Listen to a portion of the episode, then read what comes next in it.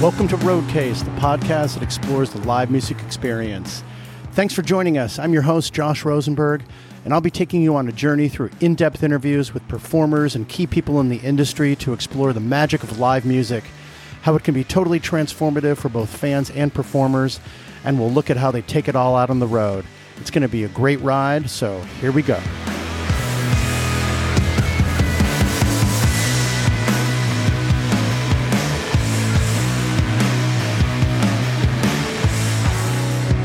Hey, welcome back to Roadcase, everybody. This is your host, Josh Rosenberg. I am so psyched to be here for this episode featuring Seth Walker, who is just a wonderful human being. Uh, I'm so glad I got a chance to talk to him.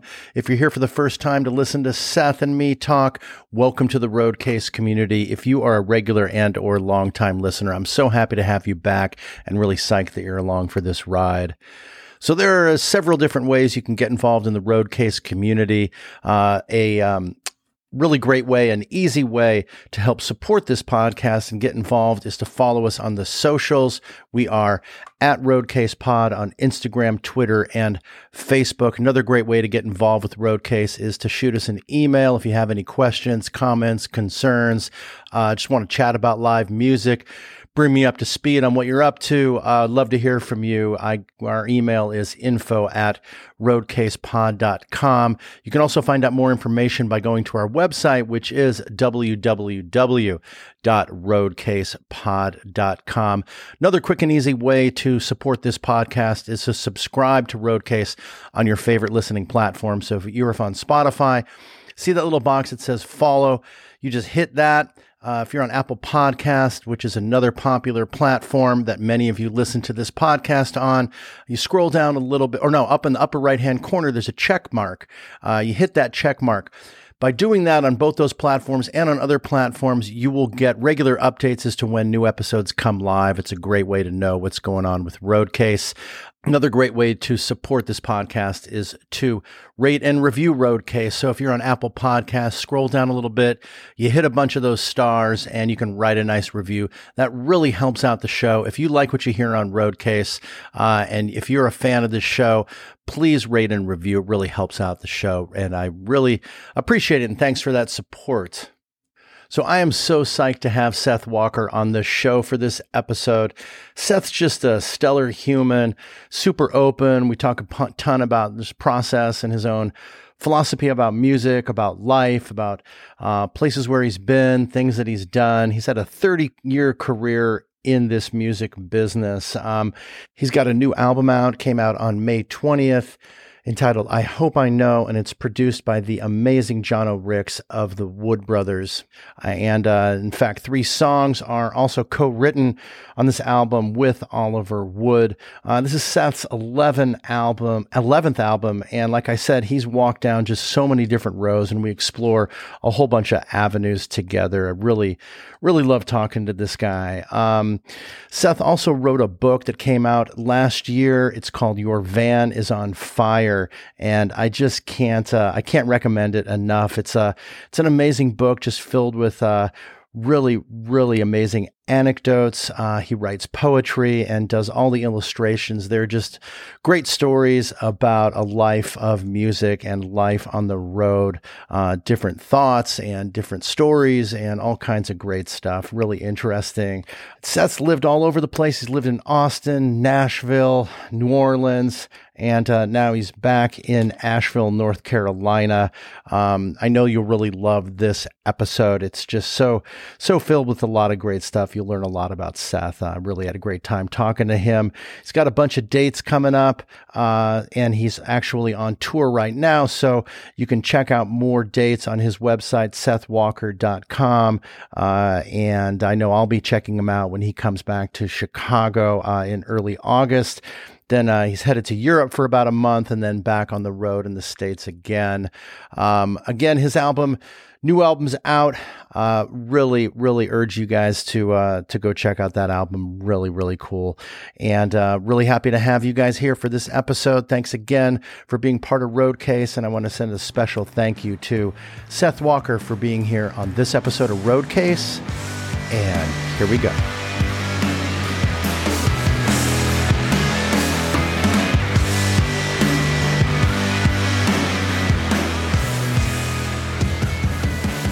Hey, Seth. Thanks for being on Roadcase, man. So good to see you. My pleasure. Thanks for having me. Yeah, and I like your setup there, right in front of the mantle. We're both we're both doing the the front of the fire. We are doing the mantle thing. Yeah, I, I just I'm, realized. I, I, didn't. Me too. I uh, I'm down in New Orleans actually. Um, I'm traveling from uh, from North Carolina uh, down to Texas, so New Orleans seemed like a good halfway point for me. Oh, are you um, traveling? You mean touring, or is that your residence there in New Orleans? No, I live in Asheville, North Carolina. Oh, okay. That's but I used to live in New Orleans for about six years, so this is, oh, okay. You know, definitely, uh, you know, uh, you know, it tugs at me. You know, it's, it's nostalgia city, and um, you know, I feel, I feel the I'm new. Sure I feel like a. I feel a Nola vibe from you. I don't you know, know what I'm saying. You know, I, I, yeah. No, I, I, got no, there's nothing. Nothing's worrying me, man. I'm good. Big easy. Yeah, yeah. Big so, easy. So big wait, easy. So what are you have a you have a house down there or what? Like you got a pretty sweet little setup there.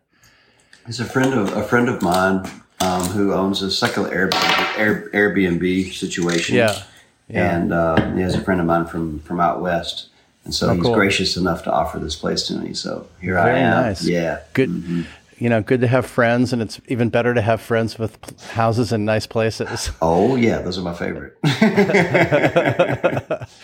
right. Well, my daughter, uh, my middle kid's uh, going. Uh, she's finishing her sophomore year at Tulane, so I'm spending some time, more time in NOLA these days. Oh, great! Which is great. Yeah, yeah. I'm, really, I'm, yeah. I'm, I'm, psyched that she's there, and uh, uh, got scuttled by one year of COVID, but that happened for with everybody. But I was down there over Halloween, got to go to Tipitina's and hang uh-huh. out, and yeah. um, saw a show at Preservation Hall, and uh, yeah, it was all good. It was all oh, good. yeah. So you have this new album. I hope I know it's coming out on May 20th. I listened to it. I think it's like it's so it's it's really beautiful and eclectic and wonderful and kind of spare in all the right places. And I I really encourage everyone to go out and listen to it. And uh, I especially love the opening single, "The Future Ain't What It Used to Be." And isn't that fucking mm. true? right? I mean, seriously, uh, I think that's probably why I ended up leading off with that track. yeah. Just to kind of set the tone, because uh, the whole album was was kind of kind of mirrored mirrored that um, just whole motif as far as uh, how I related to the music, what I was expecting out of it. Yeah. and um, yeah, and it just kind of has this. Uh, I mean, Jano and I, we just cut that thing, just me and him. Yeah. And uh, just you know, just got this. I thought it might be a good way to start the record. Just yeah, it felt like on into into the unknown. It felt like yeah. a super kind of Jano vibe too. Do you guys sort of vibe on that same sort of percussive, um, kind of just sort of like a slidey kind of beat? You know, it's really nice. Yeah, it's like a it's like a push and pull thing. Yeah, I mean, he's he's he's really he's, they call it uh down in New Orleans, they call it like in the cracks. There you go. Yeah. You know, it's like down in the cracks. And, um, yeah, Jano and I, and of course, we're, this uh, is Jano Rix for you know for yeah. uh, of Wood Brothers. Who, who yeah, this is the third album that you produced with him. Correct? Yeah, this is our third. This is our third one, uh-huh. and I think um, you know, you know, through those three albums, you know, you obviously you get to you get to know a little bit, bit more about each other sure. with every with everyone, and uh, you know, all of our shortcomings, all of our, you know, how, what, you know, what, the, and the trust, you start to, um, to develop that. And, and, and he, the, the great thing about Jano as a producer is he doesn't produce with an iron fist, really. He doesn't, you know, he doesn't have really a preconceived notion mm. of what it should or shouldn't be, which I think is a great asset in a, mm in a in a producer. Uh, I mean, obviously he he has foresight and he has he can see above the hedges, and he's a hell of a lot more organized than me, right. which is always a good a good uh, yeah, that's always an asset quality yeah. in somebody. Um, and a, you know, of course, a wonderful instrumentalist, and uh, and and most importantly, a, a human. Um, so, well, I think we both. To get back to your question, I think we both resonated with the with that as an opening track and mm. uh, a theme, if you will. Well, for the overall kind of the overall vibe? Do you guys get together and talk about where you want it to go? And um, you know, if, he, if he's not coming in with preconceived notions, do you sort of did you in this instance perhaps like have an idea of kind of of, exactly how you wanted to for it to go and what that feel is going to look like and how to achieve that? Mm, um, I mean, we we definitely we definitely got together and you know of course we worked through the songs what songs we might want to take or yeah. most importantly take out yeah. and um, that's sometimes harder right um, but you know and we you know of course of course we we would try and and fall and fail and we that that wouldn't work and we try this and try that yeah um, but a lot i mean most of this record which was a different um, whole approach than any of my previous albums was it was just me and him. Mm. It was just me and him in the studio. Obviously, uh, you know, the lion's share of it was was was recorded during the pandemic. Yeah. So those limitations that we were faced with, in hindsight, looking back on it, man, I think that actually helped us maybe approach this whole thing uh, with in a new way and in a tempered way. Like I felt like we didn't at least for me, I, I didn't feel like I, I, I, I feel like we kind of met the album in the middle instead of ch- chasing it maybe as much. Hmm. Just kind of a different energy that you had due to the like yeah. overall circumstances. Like I'm just gonna kind of let's see what happens because I'm. Were you because like maybe you're unsure of how things are going to progress in that sort of new environment? Does yeah, that does that I, sort I of make sense? I guess so. I, guess yeah, for sure, absolutely. That's that's definitely a part of it. Yeah. I think the other part of it, uh, you know, for me personally, was uh, I mean, as we all we all went through this kind of self reflection. Yeah, totally. Time, you know. So we're you know we're we're we're taking a hard long look, and and ha- and how we sometimes I almost feel like I I look back on some of my other recordings or some and and and a lot of my gigs, and I'm just kind of like, what was I even there? Was it you know like uh, you know because you, you you're moving you know this is this thing is such a it's it's like just such a rat race it can be and um when all this hit and I started approaching this album and approaching the book um and myself um you know, I realized that, you know, that, um, I realized that I needed to just slow the pace down. I needed to uh, sing quieter. Mm. Uh, I was I was blowing a lot less air on this record than I ever have, and to uh, yeah, actually be there in the songs. Hmm. what hmm. a concept! Yeah, when you said before, like you were looking back at some stuff that you'd done, and you asked you, you asked yourself if you actually had you been there. What yeah. What did you mean by that? Well, like, well, okay. For instance, you know, on the road, it, it can be tough because you got all these things you're doing all day. You get to the gig and you're setting up and you got sound check and you've got trying to get some food and all this stuff and you're trying to make a set list or blah, blah, blah. And the crowd comes in and you got the sound man to deal yeah, with yeah, and yeah. all this thing. And obviously these these are these are these are factors that play in but when it comes down to it you know you've really got to you've really just got to be right it sounds cliche but you really have to be in the moment yeah and a lot of times i felt when i when i look back i'm like at times not all the time but i'll be thinking about the next song or the next or the next uh, mm. uh, the this or the blah blah blah or the next this uh-huh. and this and that and I think all of this uh, time has really helped me. Um, first, firstly, uh, observe that behavior because I'm never going to be able to lick that.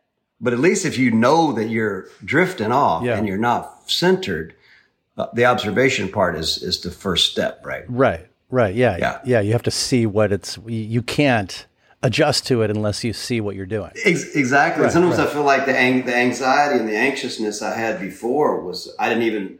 I was just oh this is normal. This is this is just the way this is it. You know. Yeah, yeah, okay, yeah. There's a lot to talk about there. Um, it's kind of like being in the moment, not looking too far into the future, uh, even if it were just yeah. like three or four songs down the set or whatever. But you've got since you know, and and and the awareness of those the those elements that are occurring and to kind of and then you also talk about sort of slowing things down man because that's what you have to do.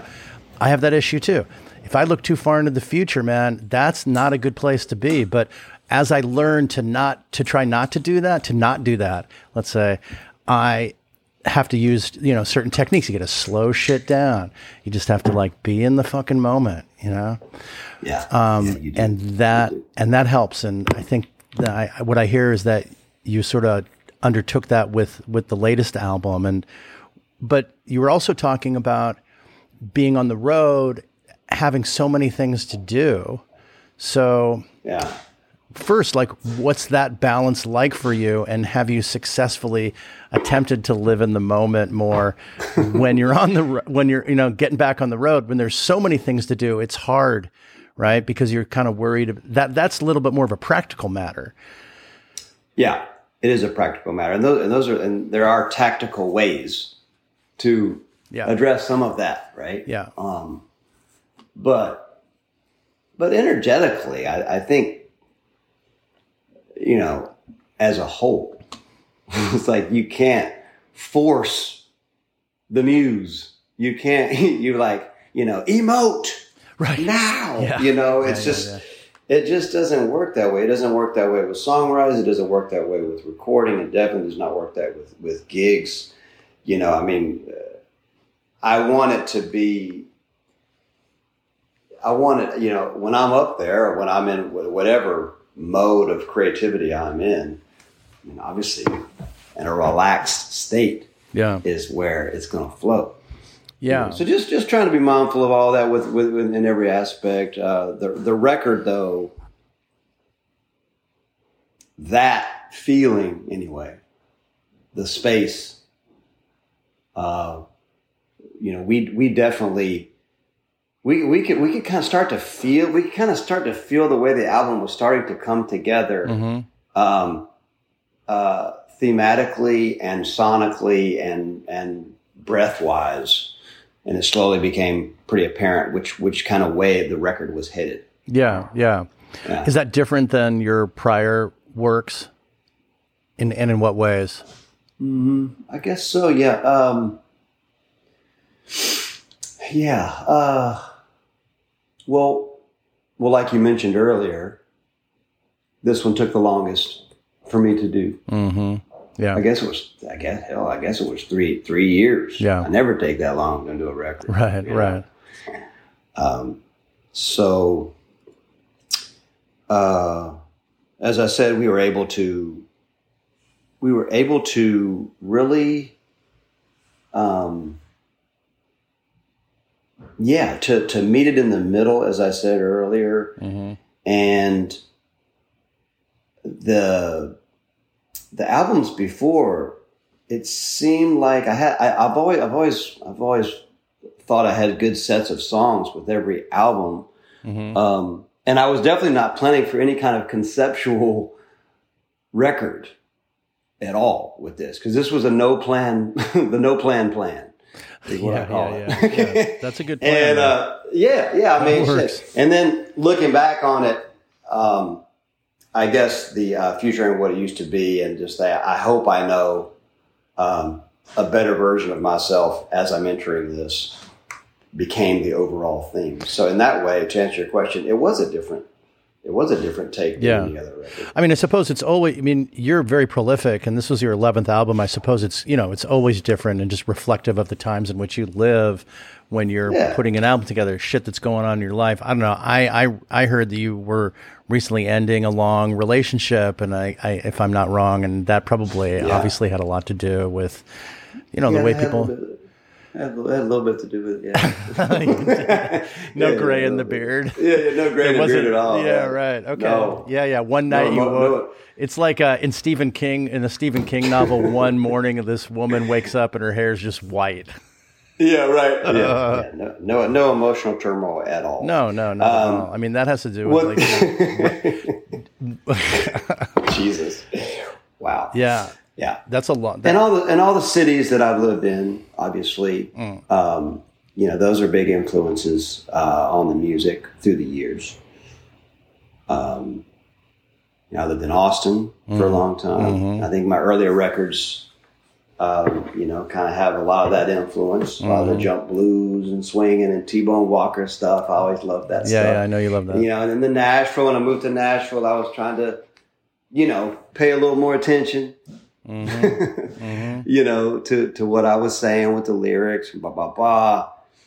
And then, of course, that can be a double edged sword because, again, once you start thinking too much, then that'll screw you up too. So that's when I moved to New Orleans to Uh-huh. almost like unlearn some shit that I, because I, kind of got caught under the in the gears of the mach- of, of a machine. I was writing some songs I didn't believe in. In Nashville, Yeah, kind of like pressure just to write songs because it's what you yeah. And I was do. writing with people. I was writing with people that I don't need to be writing with, and like Huh. it just you know. I mean, I was I was exploring. I was trying. I mean, and there's you know when you do these, well, they say you learn more. You know, being in positions that you don't want to be in than the positions that you do. Yeah, right, for sure. you know. Um, so all in the learning. And then New Orleans, you know, kind of reminded me of the of, of why I started doing this in the first place. Yeah. That, you know, the joy of music in this town. Oh, it really is. I mean, hell, joy joy is like a priority for this place. Yeah. They subsidize joy. Totally, totally. That's a great way. They have parades every day. right, right, right. They don't right. need if the sun came out. That's a good day for a parade. Yeah, right. Oh, it's a, it's a great time. I was just listening to some old cuts of Dr. John just Oh yeah, last night. Yeah, it's just so amazing. Just as one example, you know. yeah. It it helped my spirit, and and so anyway, all these places, Right. uh, and these situations, these uh, bad choices, good choices, Yeah. whatever, has obviously. Uh, Well, I, I love the the progression around the country to the different musical cities, and obviously that can be mirrored in your own creative progression. And uh, Mm-hmm. yeah, it's it's super interesting. And you grew up in North Carolina in a Quaker with a in a as a Quaker background on a commune. Yes. Can you yeah, talk just a little bit about that and what the effect that had on you? And how, how old were you when you first did that? When how old were you was- during? Was that like from birth to something? That that was um, uh, I was three years old when we moved in, so it was 1975. Yeah. Uh, my family or my parents are both classical uh, music teachers. They taught uh, Suzuki. I don't know if you're familiar with Suzuki. Mm-hmm. I've heard about it. I'm not exactly sure what it is, but It's like a um, ear training uh, method by a Japanese uh, music teacher, Uh-huh. Dr. Suzuki. But anyway, that was their world, and they met this other couple, and Jim and Susan Walton. Mhm. And I mean, I mean, obviously, this was 1972 when that they they kind of sprouted this idea, and obviously during that time, that was the season of yeah, yeah, of trying something new, right? right. So, you know, smoke a little grass and build a house together out in the uh, out in the woods. So that's essentially what they did. So they they had a, they had a family of three. I mean, I had a family of five, three kids, and I had a sister. So we all moved into this house that they built, Yeah. and we lived as one communal family for 13 years. Wow. Yeah. That's really interesting. Like conflicts, like problems, challenges. How how I mean, I I would I would imagine. I mean, I it, it's it seemed to me as a young young kid, it seemed pretty seamless. But yeah. I'm sure they had some adult issues. I mean, shit, they were sharing money for God's sakes. Um, they had a household account. They would buy groceries together. They had we had farm, we had garden, blah blah blah. Right. I'm sure there was all kinds of adult issues, but as a whole, it was the most a, tr- a true, you know, obviously a very alternative way of of of of living Yeah. and an openness to something new that I think was instrumental in my. Uh, you know, we talked about space earlier. In the in, in in that space, that allowing of the space allows someone to, to, to be who they are, Yeah. and that that, that I think that creatively uh, played a big role uh, in my.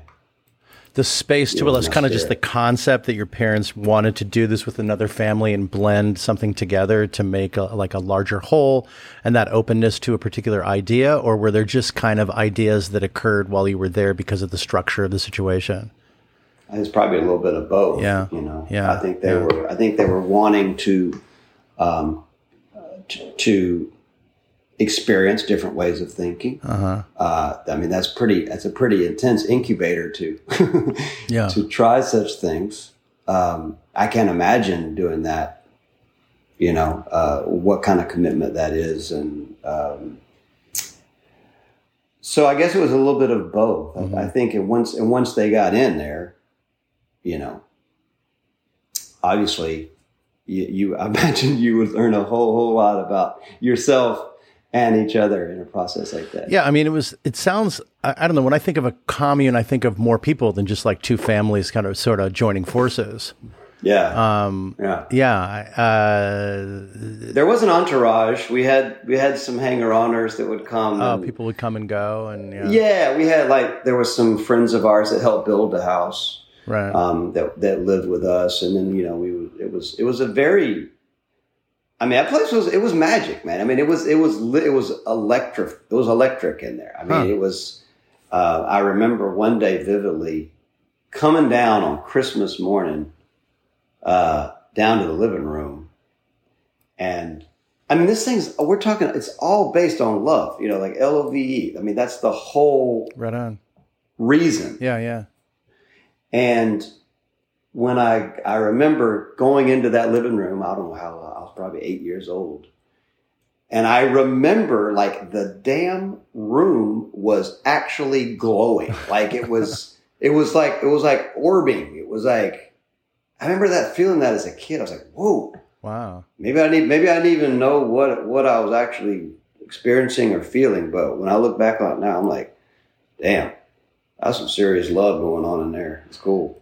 Yeah, I mean, you don't need to like over hyper analyze the feeling of love. You know, it's not like that's Yeah. a childhood trauma thing or anything. There was just, you know what, I my fucking, I, you know, my childhood sucked. It was like filled with love, and like the room was, the, the room, the rooms were glowing just a little too brightly for me. now, I'm not saying that there weren't some serious challenges uh, uh, and all that stuff. Yeah, yeah. I've been I, kind- I've been kind of unpacking some of that on the the flip side of all that glowing love. hmm Yeah. was um, this. I never talked to you about this, but but like um, a, a kind of a, a, a growing expectation of. Uh, I was kind of like I was always you know I wasn't playing guitar, but I was playing a cello, and I was always kind of like the little entertainer guy, Yeah. you know, around the house. Well, you were And it talented. kind of grew into it grew into some expectations, and I think, you know, and and people pleasing and letting people, you know, not wanting to let people down, blah blah Mm. blah. And I think as and and as and obviously the music business is can be uh, a slippery slope of some of that shit Yeah, yeah, yeah. right? And and I, I found myself, you know, you know, slamming cymbals together like a little monkey, and um, throughout. So I've been looking back on some of that. Uh, you, you don't know, you know, there's all different different varieties of childhood trauma, but there there is there is some things like this that have probably aff- uh, affected me a lot more than I than I'm, or at least I'm unpacking now Yeah. and uh, trying to as I go as I go into this new Seth Walker 2.0 um, uh, to be again mindful of some of these tendencies I might I might fall back into. Yeah, Yeah, that good for you, man. I think everyone's kind of going into their own personal 2.0 version. I like that. I like that analogy.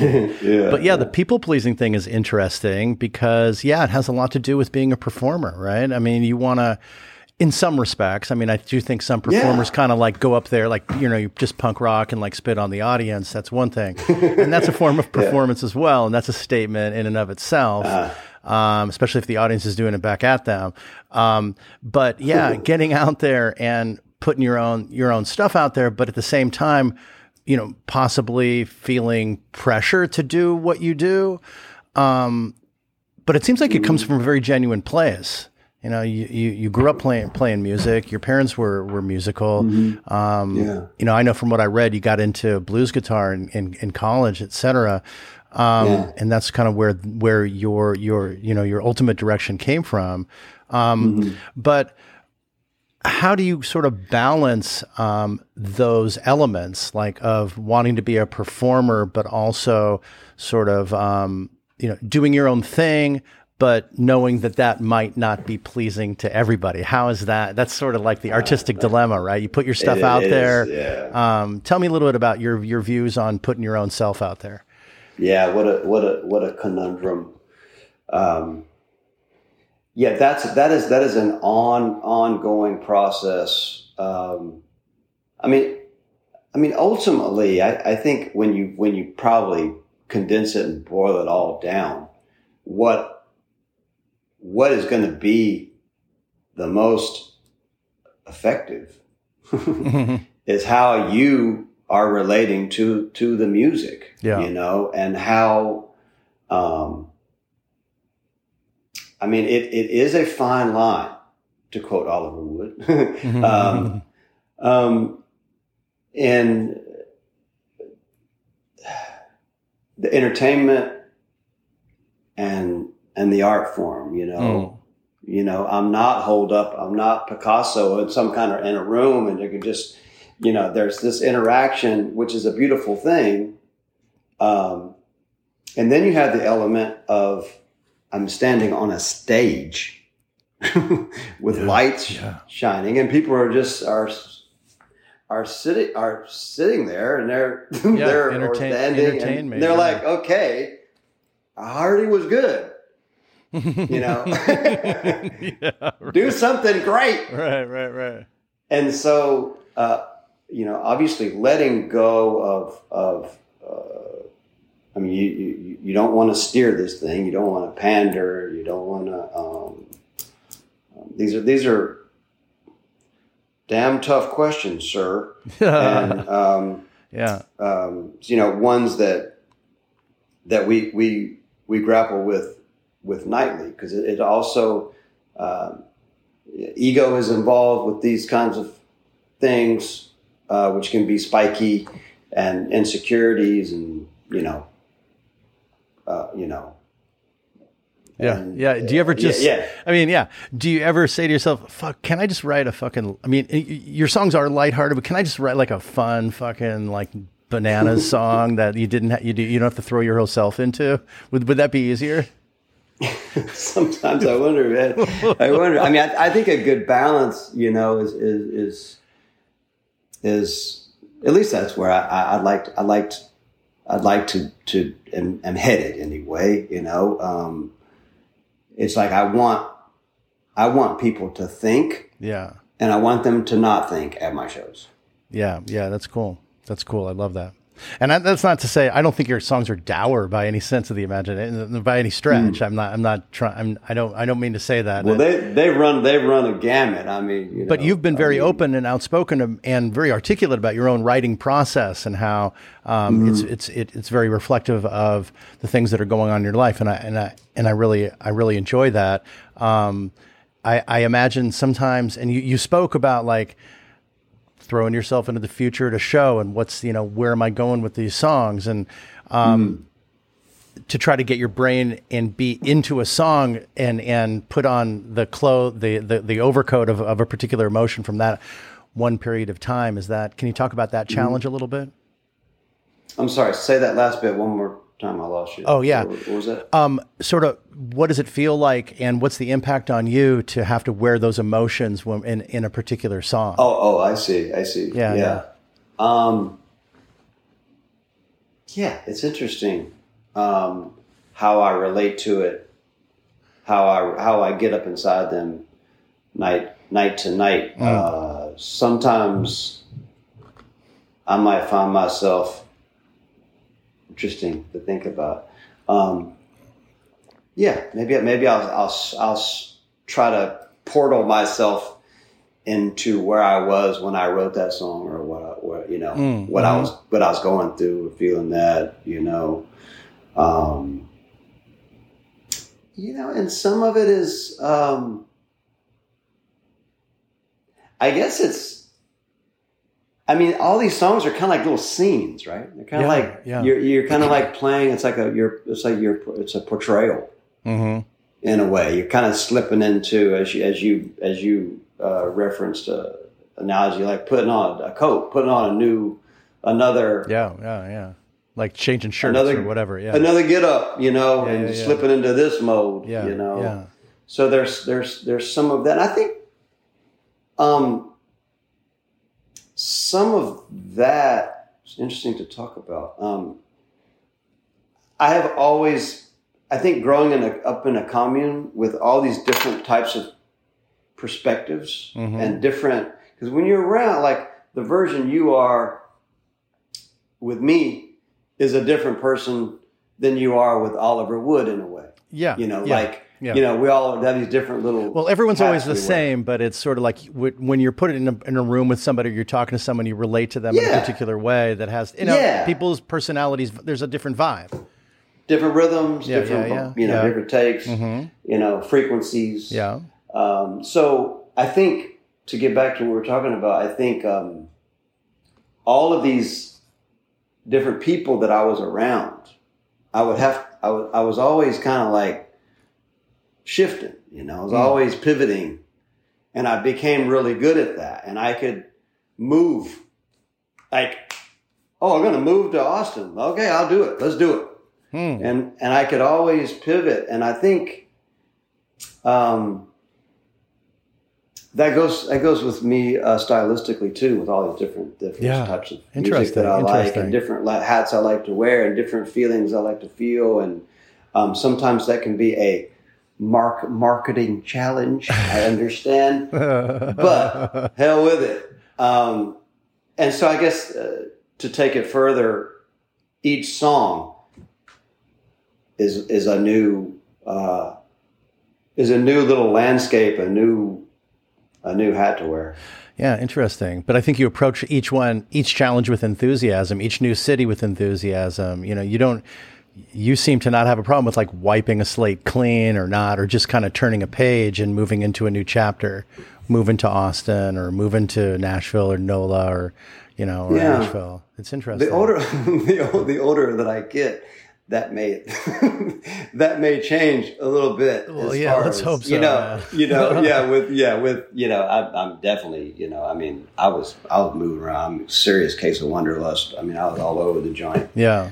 um, and you know now it's it, it is a little bit different uh, my inner energy level and just bandwidth Mhm. honestly Mhm. you know Mhm. uh, i mean back in these days i mean i was I come i mean not that i'm not a student of what i'm doing now but back in those days i mean i was like a sponge i mean just Yeah, for sure. just give me just give me everything Right, just give it to right. So, how did this all? Let's take everything we're talking about, like, and um, about performance and different songs and emotions and vibes, and your desire to sort of get into so many different areas and be exposed to different things. I mean, I to talk to me a little about the your early performance background, what that looked like, and how um, how you progressed uh, as a musician early on, and did you have the same enthusiasm for different um, for different environments and different perspectives at that time? I, I well, I the first performing I ever did was with my cello because I grew up Hmm. playing the cello from age five until sixteen. Wow. So eleven years. My sister, she started when she was three. I mean, it was just kind of what we did. They, my parents taught, and we just fell right in line, right? Um, so these were my very first. You know, I would do a recital. Yeah, yeah. You know, or go to a workshop or a institute and, and perform. But I will tell you that I was that it was not.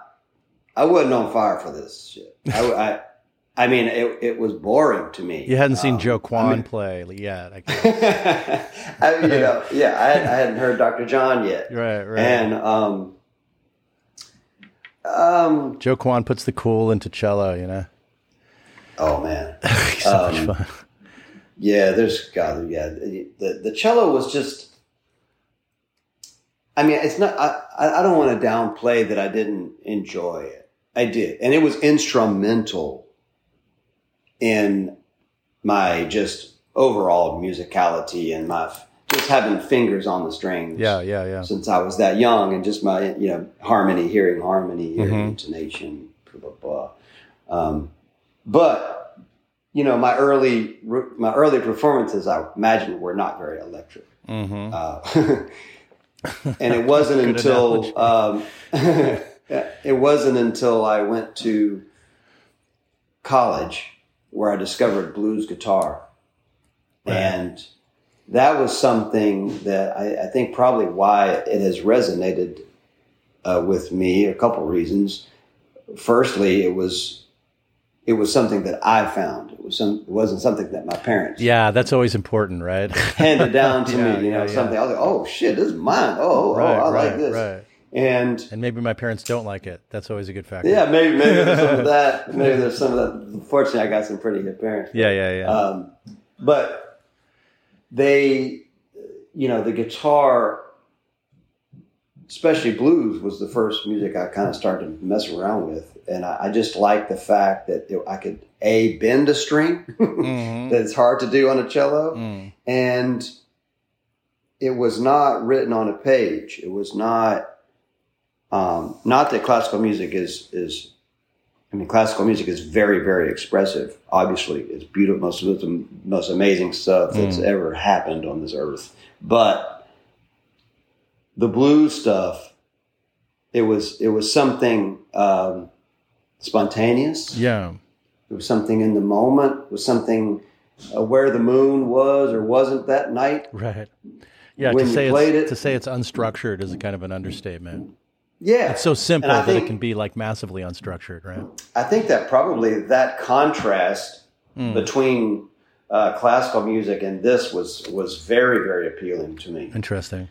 And uh, I think my first to get back to your question, my first performances in those days when I was just I mean I was like doing really bad bad versions of Stevie Ray Vaughan and Jimi Hendrix. Um, for nothing else, we're impassioned. Yeah, for sure. What were some of the first? How did you sort of first start performing? I mean, just like getting together and just jamming, doing open mics, and like playing in the school pub and shit. Yeah, I, I, we had had a had a couple guys that we jammed with in Yeah. college. Yeah, Yeah, I had this this drummer. Uh, he would just bash the drums. He had a lot of soul though, man. Damn. yeah, yeah, Uh, yeah. Yeah, Wayne Massey, and then the guy named Brad Eisenhower. He played bass, and we had our we had our gig at this little pub, and um, so those were some of the first gigs. The very first time that anyone ever got me up on stage, though, Yeah. was a guy named Gibb Droll. Gibb Droll. Who- Wow, Gibb that's Droll, an amazing name. Amazing name. He now he now plays backup guitar for Bruce Hornsby. Oh, no kidding. Uh, but back in the early days, he was a maniac blues, like great. I mean, he could do that electric blues stuff really good. Yeah, And I remember hearing him playing, you know, Texas Flood from Steve Ray Vaughan. And I was just like, oh my God. right. And he was the first guy to get me up on stage Oh, no kidding. at the ad, at the attic in Greenville, North Carolina. Uh huh. And, um, you know, he had a hat, packed, packed house. And I remember, I can't say I didn't, I didn't feel that. You, know, You And, caught uh, you, you you loved I that. caught the bug. Yeah. caught the bug, and and then um, and then I was just off to the races at that point to to start really digging in and researching and learning uh, all of the people that influenced Clapton and Stevie and Jimi, and that's when I that's when I started digging into you know the the real pioneers of the yeah, genre. perhaps having that structured cello, that that structure, instru- the structured instruction.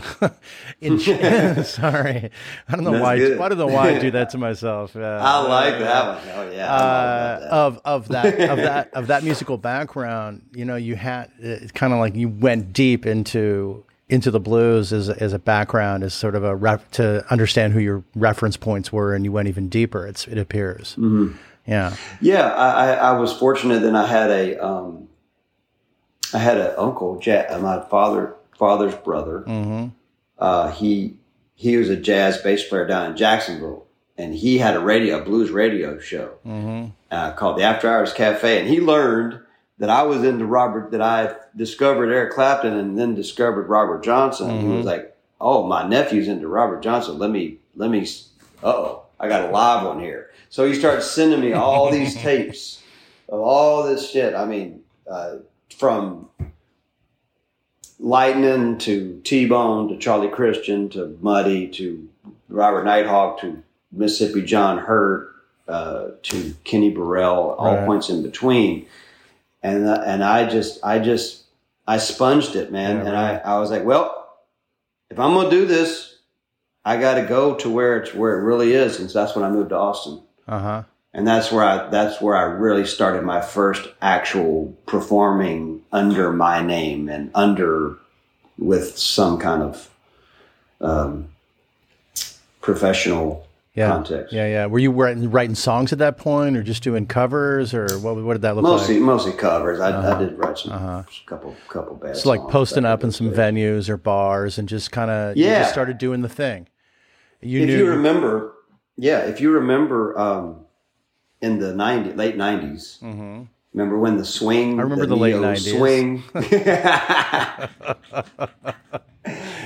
yeah, way back. Uh, it, the the swing, the neo swing thing was popular. Remember, it had those like, like swing dances and um, they had a bunch of movies. There was a movie called Swingers. Swingers, yeah, but I didn't know it was Zoot like, Suit, Zoot Suit Riot. I thought it was like one brief days. moment in L.A. I, I, was never really into that scene. I, I, grew up in L.A. I, was not living there in the '90s. I was living in New York City. But yeah, I mean, I remember the, that movie for sure. Well, in Austin, in Austin, it was, was kind like of a big deal. Oh, okay. It was like a big yeah. deal. So people would go swing dancing. Right, right. And I was just copying T-Bone Walker, Gatemouth Brown, mm-hmm. and but it was swinging blues, shuffles, and oh, know, okay, like Texas shuffles. Yeah.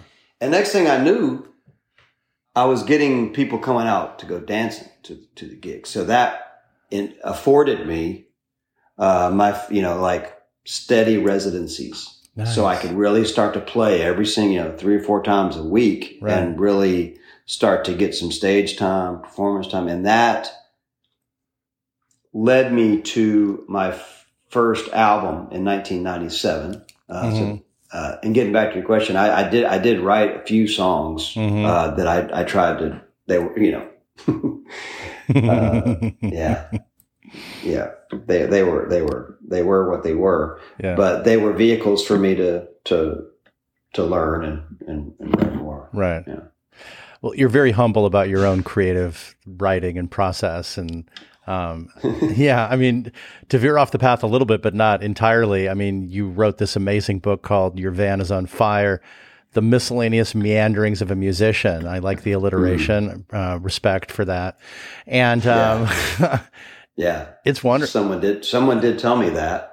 yeah, right. And, um, so, I, and also I thought it would be a good, metaphorically speaking, a good title for a, musician's life. Totally. I yeah, I love it. I loved it, and um, you know, I, I, I I poked around a little bit in it enough to know that there's mm-hmm. some amazing anecdotes in there, and I we already you already laid laid on a couple of me laid a couple of them on me already in this conversation, but um, yeah, it's just wonderful, like just a, a life on the road. I mean, um, so you're talking about playing uh, gigs in Austin and sort of getting a residency early on, but clearly mm-hmm. you spent a yeah. lot of time on the road and you've had you've got yeah. countless stories and you know we can read about that in the in the book. Um, yeah. And uh, what how did that process differ for you? Um, how was that process different from you writing a book versus creating a, a new musical work, an album, or what have you? Um, it was it was. Uh, oh my god, it was just so freeing. It was so, it was, well, a I was not planning on writing it. I was just you know during the COVID, you know, just trying to reinvent myself, yeah, uh, somewhat, and um, and I guess you know poetry and songwriting obviously is very very similar. Mm. Um, you know, more of a, a compact um, lines. Um, but I just started, you know, I'm just, you know, I'm staring out my window um, in my house, and I just started thinking about a lot of the things that that we talk we've been talking about today. Mm. Um, you know, my upbringing and how I, you know, um, early gigs. And so what I did was I just started writing a few down, and it just so happened that my next door neighbor, her name's Leslie LeChamp. She's a writer, an, a poet, uh, an editor herself. hmm We would meet in the yard, six feet apart, right. and I would, and I just, you know, I showed her a few things that I had written, and she was like, "Man, it's, it's just, you might have, you might have something going here." And. Good she became. She became my Mhm. editor. Uh, we were, we were partners in the, in, in the whole thing. She would, she was, it's kind of like having a Jano Rix. Yeah. Um, he, uh, yeah. she, she, um, you know, she'd be like, "This, is this is, this is, this is not good," or "This is, or this, this, this, but these bones are good." Right. This is something to go with here, and the whole experience. Um, you know, albeit these are short stories. yeah. If I, I had, you know, two whole pages I could write, I could express myself instead of, you know, two verses and a couple choruses Yeah. So it's a little, it's more freeing. the more freeing in that way, Right. um, and probably even even even more so, as I alluded to earlier, there was no bar set for this. You mean, but I've been putting I've, there's I've been putting records out all the time, and there's like you know Yeah, it's like yeah, it's, yeah, it's what I do. People Yeah. people kind of know this is kind of you know yeah, if you're not a I- I- writer I- and you're going to write a book, it's ostensibly like you got. I mean, it's a great attitude. You're like, what the fuck? yeah, sure. Hey, hey, man, let's hey, try some. Let's a- try some shit. I'm getting up You know? today and I'm going to write a fucking book. Would- let's try some shit. Yeah. If if And- only it were that easy, man. It was it was but I will tell you, I mean I did a lot of I did a lot of a lot of reading, Oh, a yeah. lot of studying. I mean I I, I studied all these great you know, I, I did this master class thing and I would like do these master classes with all these, you know, like Malcolm Gladwell and Right. David Sedaris and Oh, those you know, online things that that was those were helpful. Yeah, that was instrumental. Billy Really? Collins is another guy I learned a lot from with that, Uh-huh. and that helped. And of course, Leslie, uh, she helped me, and she would, you know, she would just feed me books, you know, just like Wow, you know. interesting. So I, I started to learn learn the craft That's really of it, cool. um, because it is it is a lot harder. hmm Uh, it took me. I took. It was a lot of hours, a lot of editing hours. Um, Wait, so first you're like, oh, I didn't, I haven't written a book, so this is going to be easy, and now we're sort of like peeling back the layers a little bit. You It's started, yeah, started hard. to peel, you started to peel Right, back, right, and right. and um, you know, there was a lot of a lot of things that obviously did not make the book um, Yeah. that I that I wrote, and we and it was it's kind of like an album, um, in that you know we talked about this with I hope I know like it.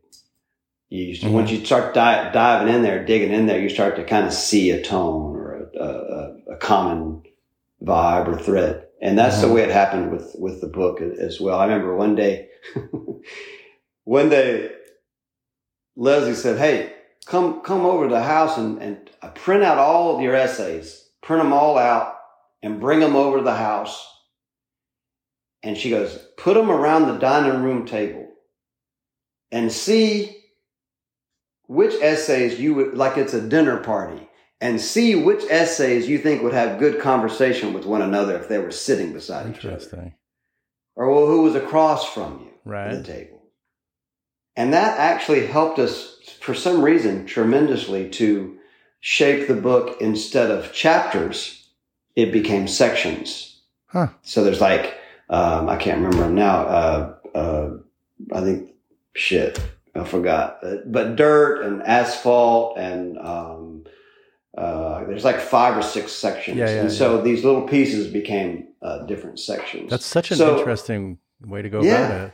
I, yeah, she's pretty. cre- She's pretty creative uh, person in that way. But but I will say this, just to sum that whole book up, was that I learned.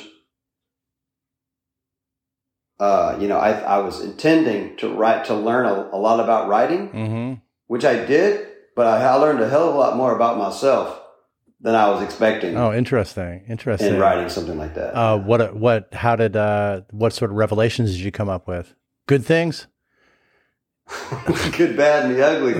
Um, yeah, man. I mean, uh, yeah, yeah, yeah. You just, yeah. I mean, it's, it's, yeah. You're, you're, you're learning your your shortcomings. You're learning your challenges. Your your, um, I mean, it is truly a, a, a microscope. Yeah, yeah, totally. Were your uh, reactions to sort of creative block, or well, let's just say did the creative process of writing per se differ than that of you as a musician, or were there were there more similarities and commonalities?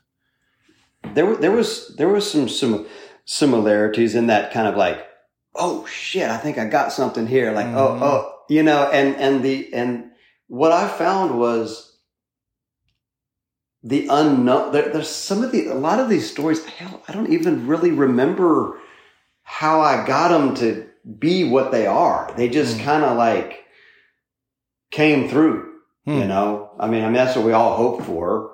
Um, maybe it was because it was something that I hadn't done a lot and I wasn't, I didn't even know I hadn't created traps for myself mm. as maybe I do in writing songs. Mm-hmm. And when I say a trap, I mean pattern.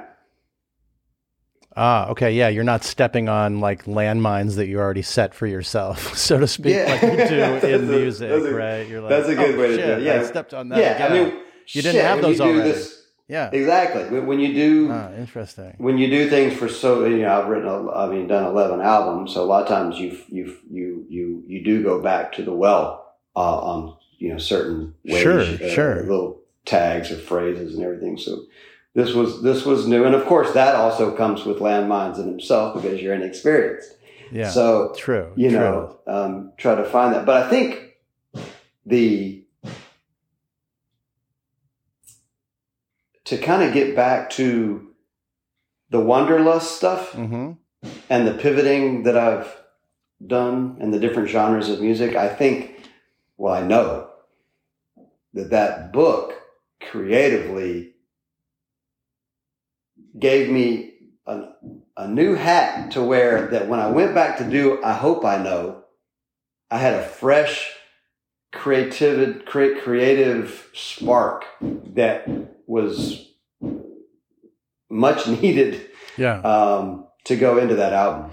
Interesting. So sort of kind of wiping the slate clean a little bit because you got you get stuff up and out. I mean, you seem like you've got so much going on in your head uh, kind of in a, in a in a good way. I think you have this like I feel this love for life and experiences um, that you have, and that's a beautiful thing. But also to write about it, kind of just like puts it out there and and and gives you. Does it free up? Did it free up space for you to be creative in a new way musically, in a sense? Uh, do, you, do you know what I'm, you know what I'm saying? You mean you mean you mean you mean like since I put since I put the book out did that clear out space for the album to come in? Is, is what I'm is what I'm asking. Yeah. Yeah. Does that make Does that make um, sense to you at all? Yeah. Yeah. It, make, it makes sense, and and and I think it. I don't know if it's necessarily uh, clear. I guess it's the same thing. Hell, I was going to say, opening a channel. Yeah. Like yeah. clearing a space, opening a channel. Yeah, whatever you call it. I was just kind of exploring whatever you that. call I was just it, like yeah. exploring that notion with you because I think it's I interesting. Think, I think I I think so. Yeah, and I think. I mean, definitely, definitely lyrically. Mm-hmm. You know, like, I mean, I, I was dealing in, I was dealing with in so much language. Yeah uh, with the book. Yeah, you know, I mean, way more words. Way more words. Although I've spoken, I've spoken know. to artists who find the challenge in, you know, you were like, well, I, I, what I'd say in two lines now I can say in two pages. And then obviously as a lyricist, you also know that it's also beautiful to take two pages of thought and put it into two lines. Hell yeah. Right. Hell yeah. That's, I think that's almost thing. like cooler kind of, you know? Abs- man, I mean, if you can say a little, a lot with a little, but your yes. editor's telling you, as you know, has already probably told you ad infinitum that no, those four pages that needs to be one page, and that's hard too. Oh, that's oh, incredibly oh, hard, dude. I, I she she cutting. would she would be cutting. like she she would she would just pound on me like, nope, take Yeah. it out, take it out, I'm still- take it out, yeah, take yeah, it out, and then I started and then I started to learn I started to learn out and and and the editing process, and I think this ties in to how it came into the new album because there's just less Mm. there's just less on the album. Yeah. There's less sonic. There's uh, sonically. There's less lyrics. There's less actual air. Yeah, we, you started out saying. breathing. Yeah, yeah, that's what you started out Yeah, saying. I'm- yeah, yeah. Br- I was singing quieter. Um, so I think even though the long the long form of the book was dense denser, the process of editing the book, uh, um, as far as mechanically, I guess if you want to call it, uh, Mhm. you know, uh, that that exercise, if you will, Yeah. uh, uh, probably had a lot to do with, with, with the album. I guess they're very connected because they were written, they were both basically done at the same time. Yeah, interesting. Wow. You were Yeah. busy dude after over the last couple of years. I was, I was, I was so, I had so many issues and shit I needed to deal with Yeah. that I, that I couldn't, that I didn't know how to deal with. I didn't know how to approach the issues that I had, the problems that I had with my relationship and all kinds of other things. These two channels were, were, that's, that was the rope that I hung on to. That was, Yeah, that was totally. I You got to like, yeah, into. when you got like relationship and other sort of emotional issues that are going on, what have you, whatever it is. I'm not saying it's Whatever it one like worse than another, but to be able to throw yourself into work is is is super helpful. It was it was Yeah, cathartic, and I think and through through the through the the process, the self realization through the process, Mm. it actually helped me come to some tough decisions that I had to make, and um, and face face these things, face these fears, face these. So the music and the book really, uh, were, you know, helped me in that regard, and and I'm I'm I'm much I'm much happier now. I mean, fear. Good for you, man. I'm happy for you, dude. But fear, fears about like uh, moving forward in the creative process, or how you felt like in that breakup, for example, or whatever the relationship issue. It, going yeah, through. it was it was that fear fear fear of of of just addressing that and how to Mm. navigate that. Yeah, um, yeah, yeah. Just not having this, not having the tools Right. and the skills to communicate with at firstly with myself and then with another person. yeah. You know, these are these these are these are these are skills that have to be honed and have to be uh, you know and and and gone through. And the other fears um probably gets back to some of that stuff we were talking about earlier with um with people pleasing bullshit and um and just maybe just fear of of what people might think of Mm. me. And not that sounds kind of, you know, shallow and but yeah, I think it plays in plays with, with all of it, fucks with all of us. Oh, totally, totally. And you know, you know, and, Yeah. and so you know, I, I I think that you know, as as we're getting as I've gone through that, coming out this other side here, you know, some of that stuff, as we said, is not going to just magically go away. It's just, it's how I'm going to dance with that devil. That's the difference. How I'm going to walk, you know. Fire Yeah, you is still going to be there. You Yeah. can only control your own reactions to shit because shit's always going to happen, right? So you kind of like have to deal with how you're going to like dance with the shit. How, yeah, yeah. I mean, there's a Bukowski quote. He talks about that shit, you know. Oh yeah, what It's does he just say? about- Some about the some about the. It all comes down to how you walk through the fire, or some. I'm I'm bast. I'm Well, yeah, you also something- talked about his grave marker or something like that. Has a boxer on it or something. Yeah, it is that says Bukowski? don't try. It says don't try. Yeah, that's that that's inscribed. That's inscribed. Shit. I mean, there there you go. Well, yeah. Is he meaning don't try but just do, or is he meaning don't try to do something? Like there's a subtle difference. No, I think he's saying, well, he's got two boxing gloves, right? And then it says don't try. Okay. So it's like show up, do your thing, put up your dukes, yeah. do your thing. Yeah. But don't give so much of a shit. Right. At the same time. And that is that is goes back that idea idea goes back to damn the Tao Te Ching. Yeah, totally, Chinese, totally, totally. You know, like, well, there's two parts you know, of that. It's like is the it's it's the don't try because trying is kind is is sort of accepting that you might fail, right? I'm going to try to do well, that. I'm going to try that, to do this. Yeah. There's that angle, there's but that, I think he's angle. more talking about just show up and do your thing. And if the thing is right, then it's not going to feel like work. It's not going to feel like you're trying. Maybe I don't know. Yeah. Yes. Well, I think I take more your, of it. Yeah. I tell take, me your I take. I, I take more of it like th- those two are are good too, but I take more like um, what we alluded to earlier was like when when you're relaxed. Mm. That's when that when when you're when you're completely empty yeah. Of your damn big fucking ideas. Right. And on your past bullshit. Yeah. And your yeah, all your shit. When you're empty, when you've when you've cleared all that out of there. Yeah. Then for something to actually happen. right. Th- then something can happen. Then you can do the noticing, right? Because then then you not, can do the yeah, noticing, yeah. and then because you're not trying to do anything. Right, right.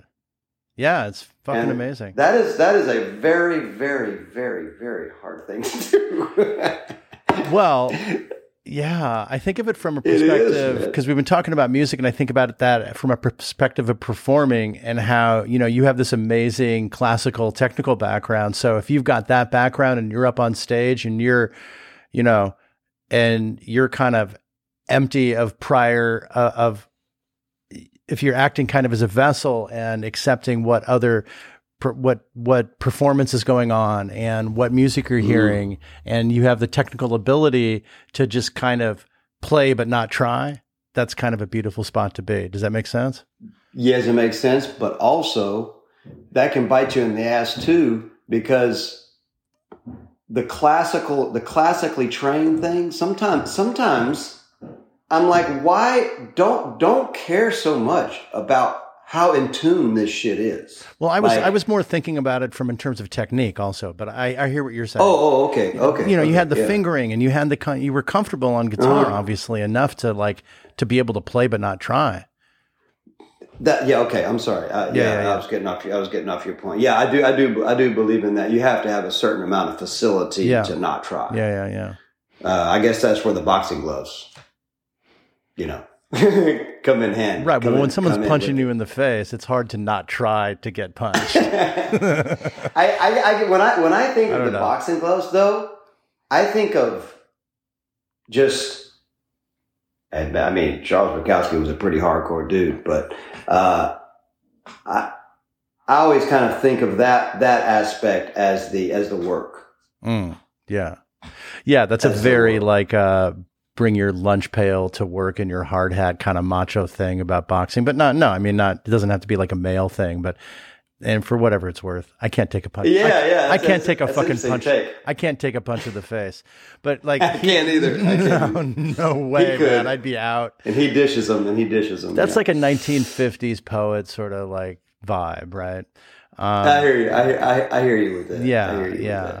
Um, so, well, tell me a little bit more about your your your life on the road and how that how that kind of evolved for you in, in performance and moving forward and becoming more of a mature artist and then uh, performing behind albums as you progress. I mean, you've been out there for for you know 15, 20 years doing your thing, you know, and and yeah. and here you are, like, and and you love moving around and you love obviously mixing with other people in different parts of the country. So, kind of, what is that looking back and having written the book about a, a van and being on fire, which is basically, yeah. I did read enough to know that that's actually a real story that happened, yeah, which was yeah. awesome. um, I mean, you've seen so much. Um, what are some, uh, what are some things that uh, you'd gone through in the past that you sort of bring forward with you as you continue your life as a touring musician? Hmm. Um. Well, a couple different things. Um, I definitely think that the number the number one thing with the touring that keeps me doing it is uh, the the the energy and that the energy in that with that give and take of the of the music and how it is not it's it it, it is not mine mm. and it's it's it belong it's it's a two-way thing hmm. and that interaction is it propels me it's perpetual it's like it's it's the it's the really the reason why I do it Sometimes, sometimes it's it's it's not even in the fore forethought, you know, or the foreground of my. Is the right word? The, the uh, forefront of my brain. I don't for, know. The forefront. Whatever you want to say. Whatever you want to say. That's the one. I like. the forefront. The forefront of my little brain. I'm a published author. Uh, and um, first time author. Sorry, I can't. And, I couldn't help myself. I know you can take a good. You can take a good joke. So. Can take a good. Yeah, right, right. You're a good boxer. Okay, so that is not necessarily in the forefront of my mind, but I I I know that that's the that's that's it's really it's really amazing how many people could you know the, how, what kind of universal language it is yeah. and how how how how it does connect mm. in so many so many different ways yeah totally um, and so and so that being said it's a very uh, sacred thing mm-hmm. and i have to be and i have to be my part of it yeah uh, needs to be in line. It needs to be, I need to be coming at it and through it from a, a aim to, to, to, do those things from the, the, purest place I could possibly do. So that's what, as I go back into it, and as we said before, and all my touring and all these dates and all of the fatigue and all of the, the the ego and all of the shitty gigs and all the times that people didn't show up and hmm. you know um, um, take all that learning and try to feed that into the next one. That's about all I can say. Yeah. Yeah, just like it just it just keeps going on. But I'd love, um, yeah, I, lo- I love your perspective on just the being up there and getting that energy back, and and that's what it's kind of mm-hmm. all about. That's that's that's what it's all about. Yeah. And also the the I was thinking about this the other day um, you know, when you, let me ask you this, like when you, for something, for something to come into, come to you, mm. for you to feel something, mm. what, what state do you need to be in? For me to feel something, what state do I need to be in? Yeah. Well, you kind of have what, to. What, I don't know. That's a very general question, but I mean, like, be re- receptive enough to feel something. I mean, you can't be. Yeah, like if you're at like, a show, if you're at if you're at a show, oh, at a show, at a show, uh-huh. what's going to allow you to, to to to be a part of that? You know, i have been thinking about that. You know, from my perspective. Yeah, um, I don't know. Can I just I like authenticity. I like when an artist is up there and you know what they're doing is is part of them and that they're mm. feeling vulnerable enough to put it out there. And that's a yeah. that's a that can be sort of a multifaceted experience because um they're not only up there singing words in front of an audience, which is one thing, but also if you believe that what they're saying is personal enough so that there is a level of vulnerability, like, oh, they're talking about this and and this performer is up there saying that and courageous enough to get up there.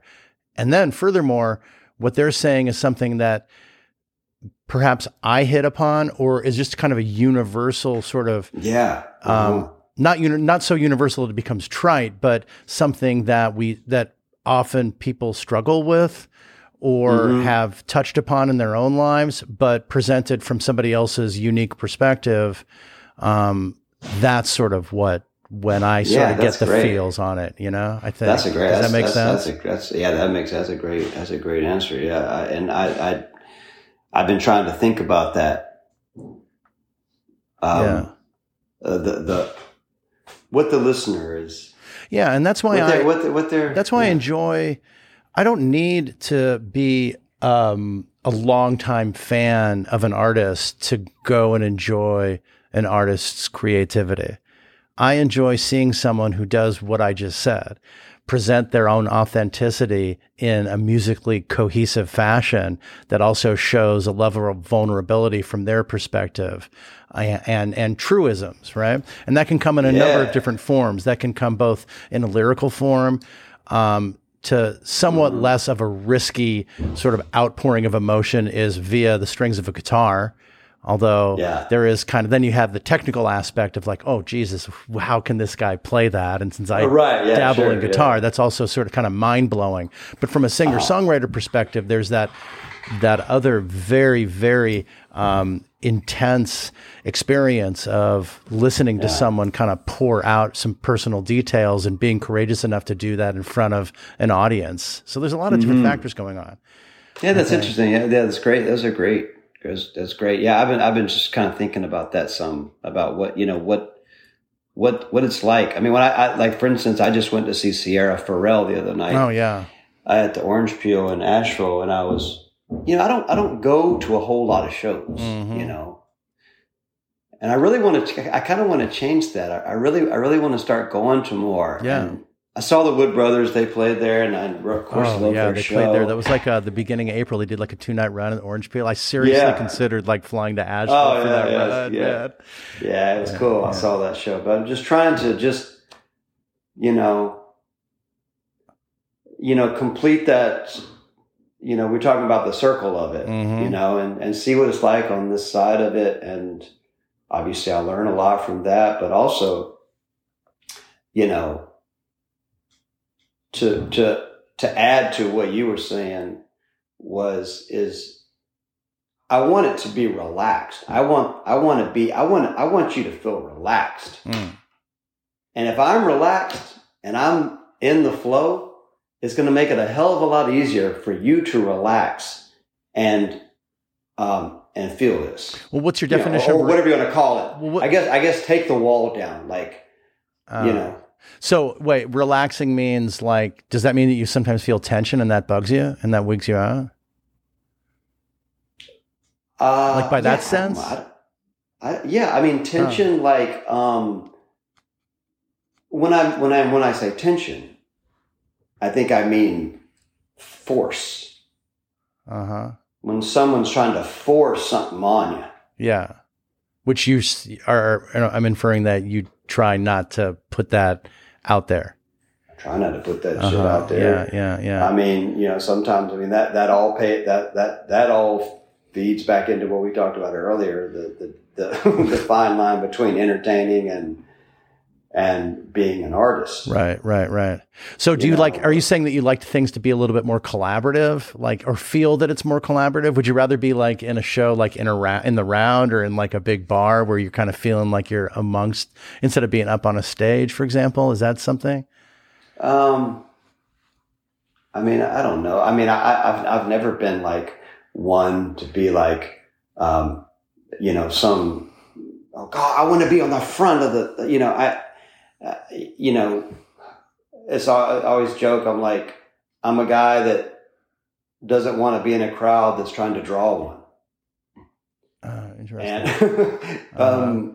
Not So, you know, necessarily whole- akin to the Woody Allen quote that he doesn't want to be, he would never be a part of Oh, yeah. club that would have him as a member. It's sort of different. exactly. Yeah, right.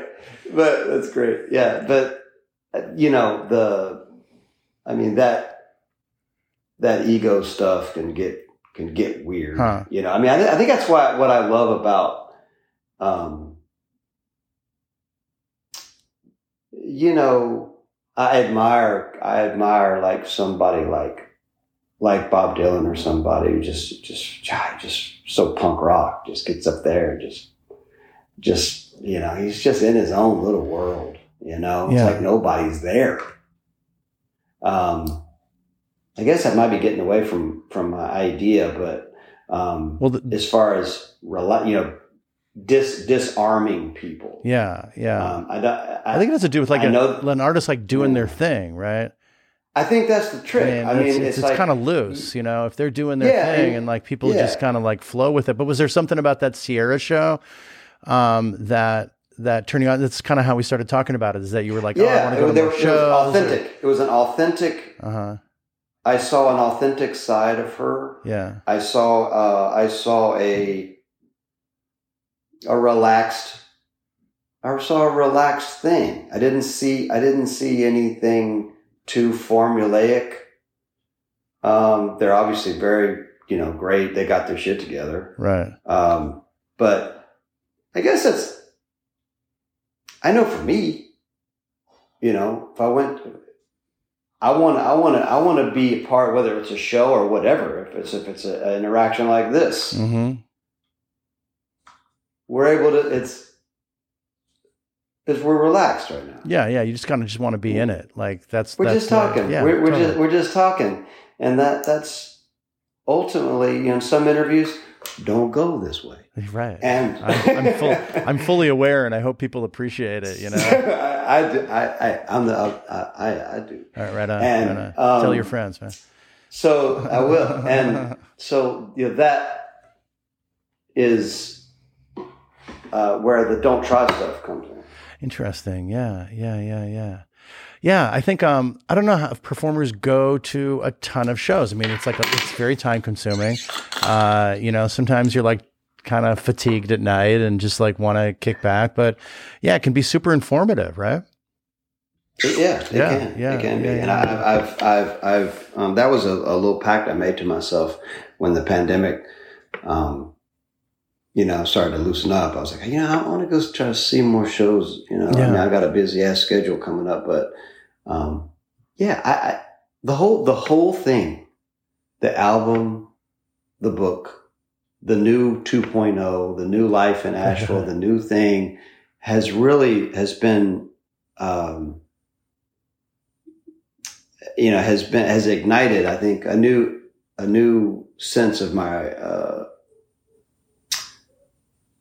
what's the word i'm looking for like um curiosity Nice. Nice. about it all That's so awesome that like, you know, you're 11 albums into this whole fucking adventure and like you're still psyched about uh, about it and super open about it. What what's what where what's the next direction? What's uh are we going to two are we sticking in 2.0 for now or I don't know if it's early, I don't know if it's too, know, it might be too soon to go to 3.0 Seth. I don't know. I well don't we'll know see you well we'll see we'll see if the van my new van catches on fire we'll go from there right, right, right. um well I, I don't know what's going to happen next but um yeah sometimes i'm like god is this is this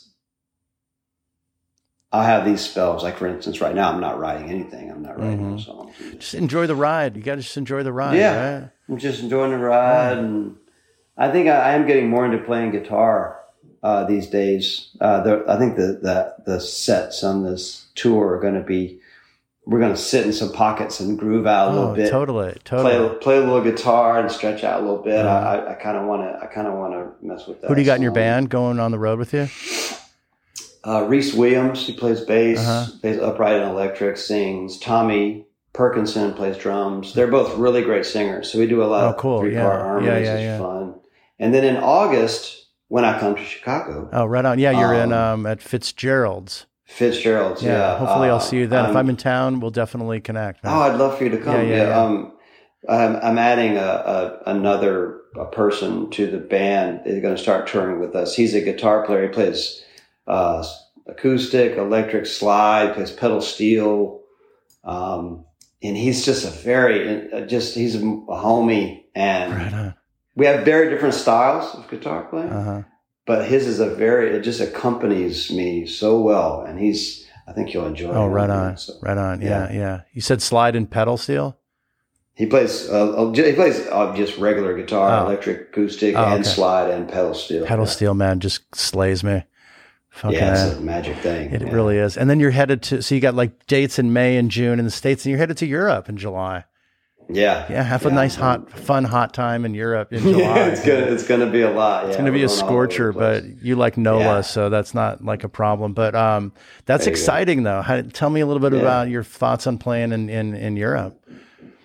Um, well, um, I always find it this very is probably the fifth or sixth. Fifth. Uh, this will be the fifth or sixth time. You know, again, ties back to the universal language. Oh, totally. And, yeah, yeah, yeah, yeah, yeah. And um, yeah, it's wonderful. They just, they just, they just love it. They just, I mean, the whole European vibe, culture, yeah. their their mindset. They're nuts for anything blues, man. Oh, they love it, man. They love it. Yeah. So it, will it'll be it'll be it'll be it'll be a lot of work. It'll be a lot of driving in the back of a van, but uh, I'm up for it. Be some beautiful roads, and you can get to places oh, yeah. faster there too. Yeah, place to place. Um, yeah, that's awesome, man. I'm psyched for you. I'm psyched for uh, Seth 2.0. well, I'm psyched for Josh 2.0 too. Yeah, so. I was gonna say I'm, I'm, stoked for you too, Josh. Yeah, yeah, yeah, yeah, man. Here we go. Right on. Go. Yeah, yeah. Everywhere I go, there I am, dude. That's it. That's it. Well, this has been really great, Seth. I hope we get a chance to hang out sometime, man. This has been so much yeah. fun to get to know you and um, and chat with you and bat around all these bananas ideas about aesthetics and know, creativity and shit. I love going down the rabbit hole and all that. All my listeners, we did. That. We so, did. Yeah, we, we did, successfully climbed out of the rabbit hole, and we're going to go and attack the day, and you're going to go have a yes. great time in in NOLA go to Tipitina's yeah, and ha- have a have a drink for me there or something or whatever. Sounds good. Yeah, yeah. Sounds good. Well, I hope to see you in Chicago. Yeah, I'll try to make it to that show. If I'm in town, man, I'm there. I'm there. Roger that. Right on. Cool, man. Thanks for being here, Seth. My pleasure. Right on, see you, dude. Yeah, yeah. Take care. Bye bye.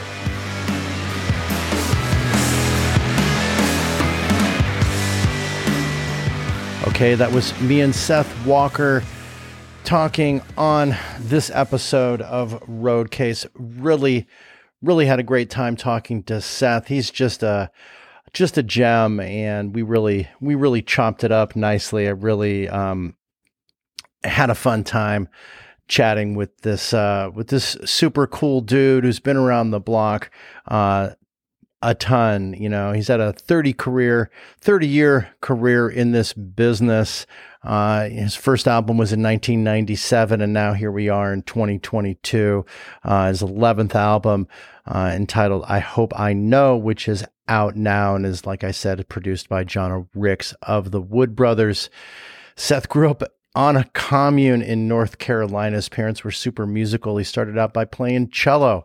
Uh, really interesting and unique upbringing. Um, you know, he talked about it was filled with love, but not without its own challenges, and that's going to set him up for this wanderlust that he uh, that he admits to have. You know, he's lived in um, in Austin and Nashville and New Orleans and Asheville. He's he's you know, he's been in as many cities as I have, and I've I've lived all over the country, and love talking about his performance philosophy and how he grapples with how to get out there and kind of put himself out there, and you know, he's thinking about how separating his own self from the performance, if you will, which is a a tough thing to do because he's kind of want to put yourself on the line, but at the same time, he says he wants it to sort of be a relaxed environment where he can just really feel like he's in the room and in the moment and putting his stuff out there. And, you know, he's been a road dog. He's been doing this for quite a while. And I just love listening to him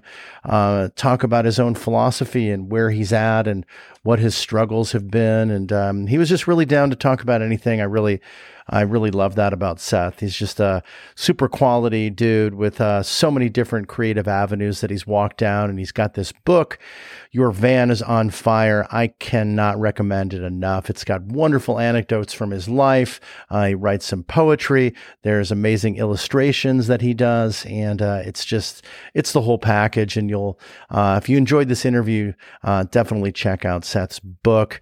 And of course, the new album, I Hope I Know, is now out on all the streaming services. And Seth's on the road. He's got a ton of tour dates. Uh, you can check out more of those at his website, sethwalker.com. It'll also be in Europe as well. So Seth's got a lot going on. Thanks again for tuning in for this episode to everyone. Really appreciate your support. And glad you're along for the ride. You can follow us on the socials at Roadcase Pod on Instagram, Twitter, and Facebook for more information uh, about Roadcase. I want to send a special thank you to Seth Walker for being here on this episode of Roadcase.